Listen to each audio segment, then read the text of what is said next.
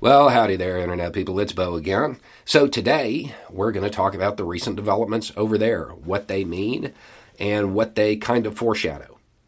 Um, we're also going to correct some misconceptions that came out through the media um, because there were some there was some stuff said on major networks that is less than accurate, and by that I mean not accurate at all. Um, and then we're going to talk about the options for the future and whether or not the desire to maintain a quote a light footprint is all of a sudden viable. Okay, so if you don't know what happened, an opposition group in Afghanistan made a move on the airport. Okay? It was not the de facto government. It was not the Taliban. Okay? It was a group ISK.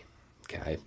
Um, and when people hear that IS, they think of the the group in Iraq. They're not the same.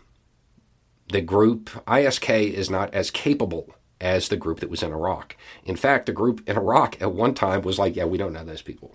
They're not part of us.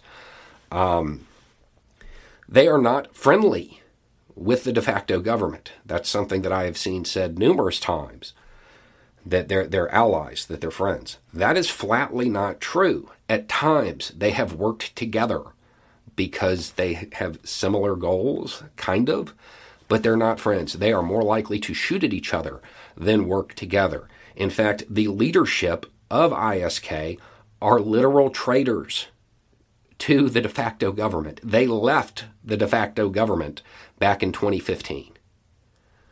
Um, they're not friends. They're not partners. They're not brothers. Okay.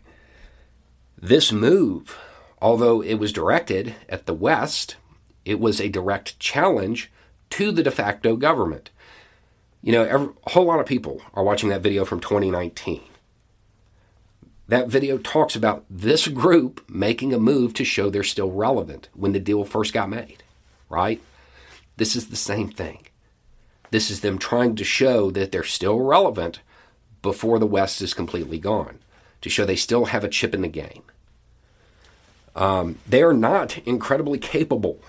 I want to say the highest estimate I've seen is said that says that they've got like a thousand uh, people, which when you're talking about worldwide, yeah, that's a lot. Like if you're looking at the scope of groups like this on a global scale, that's a lot. When you're talking about it for that country, it's not.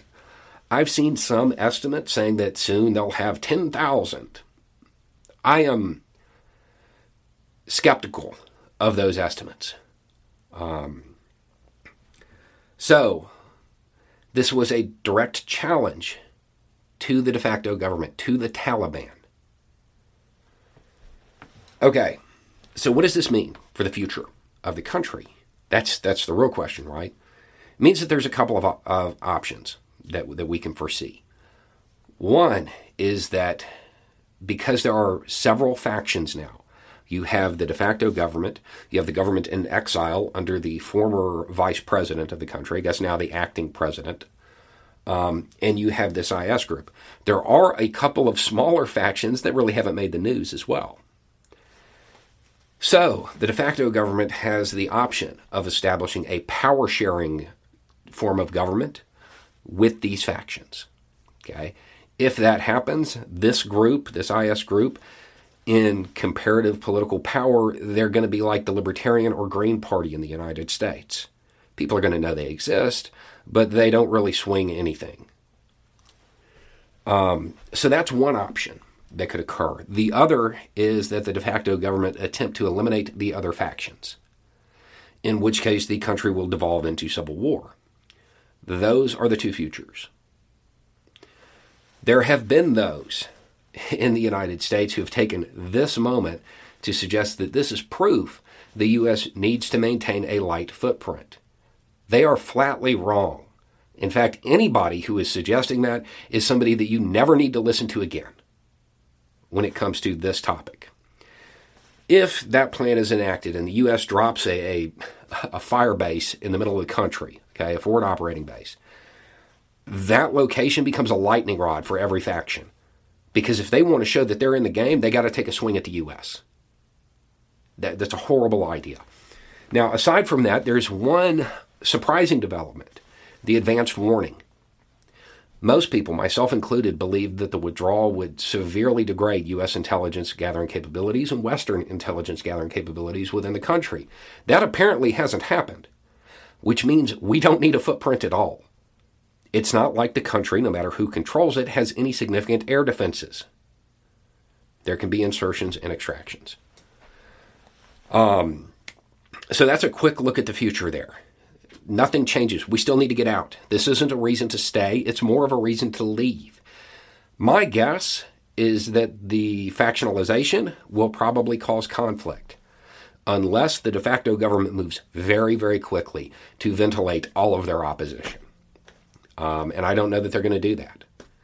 So th- there's probably going to be conflict. The U.S. needs to get out even faster. It doesn't change that. There isn't anything that's going to change that at this point. We don't need to stay. We don't need a light footprint. Anyway, it's just a thought. Y'all have a good day.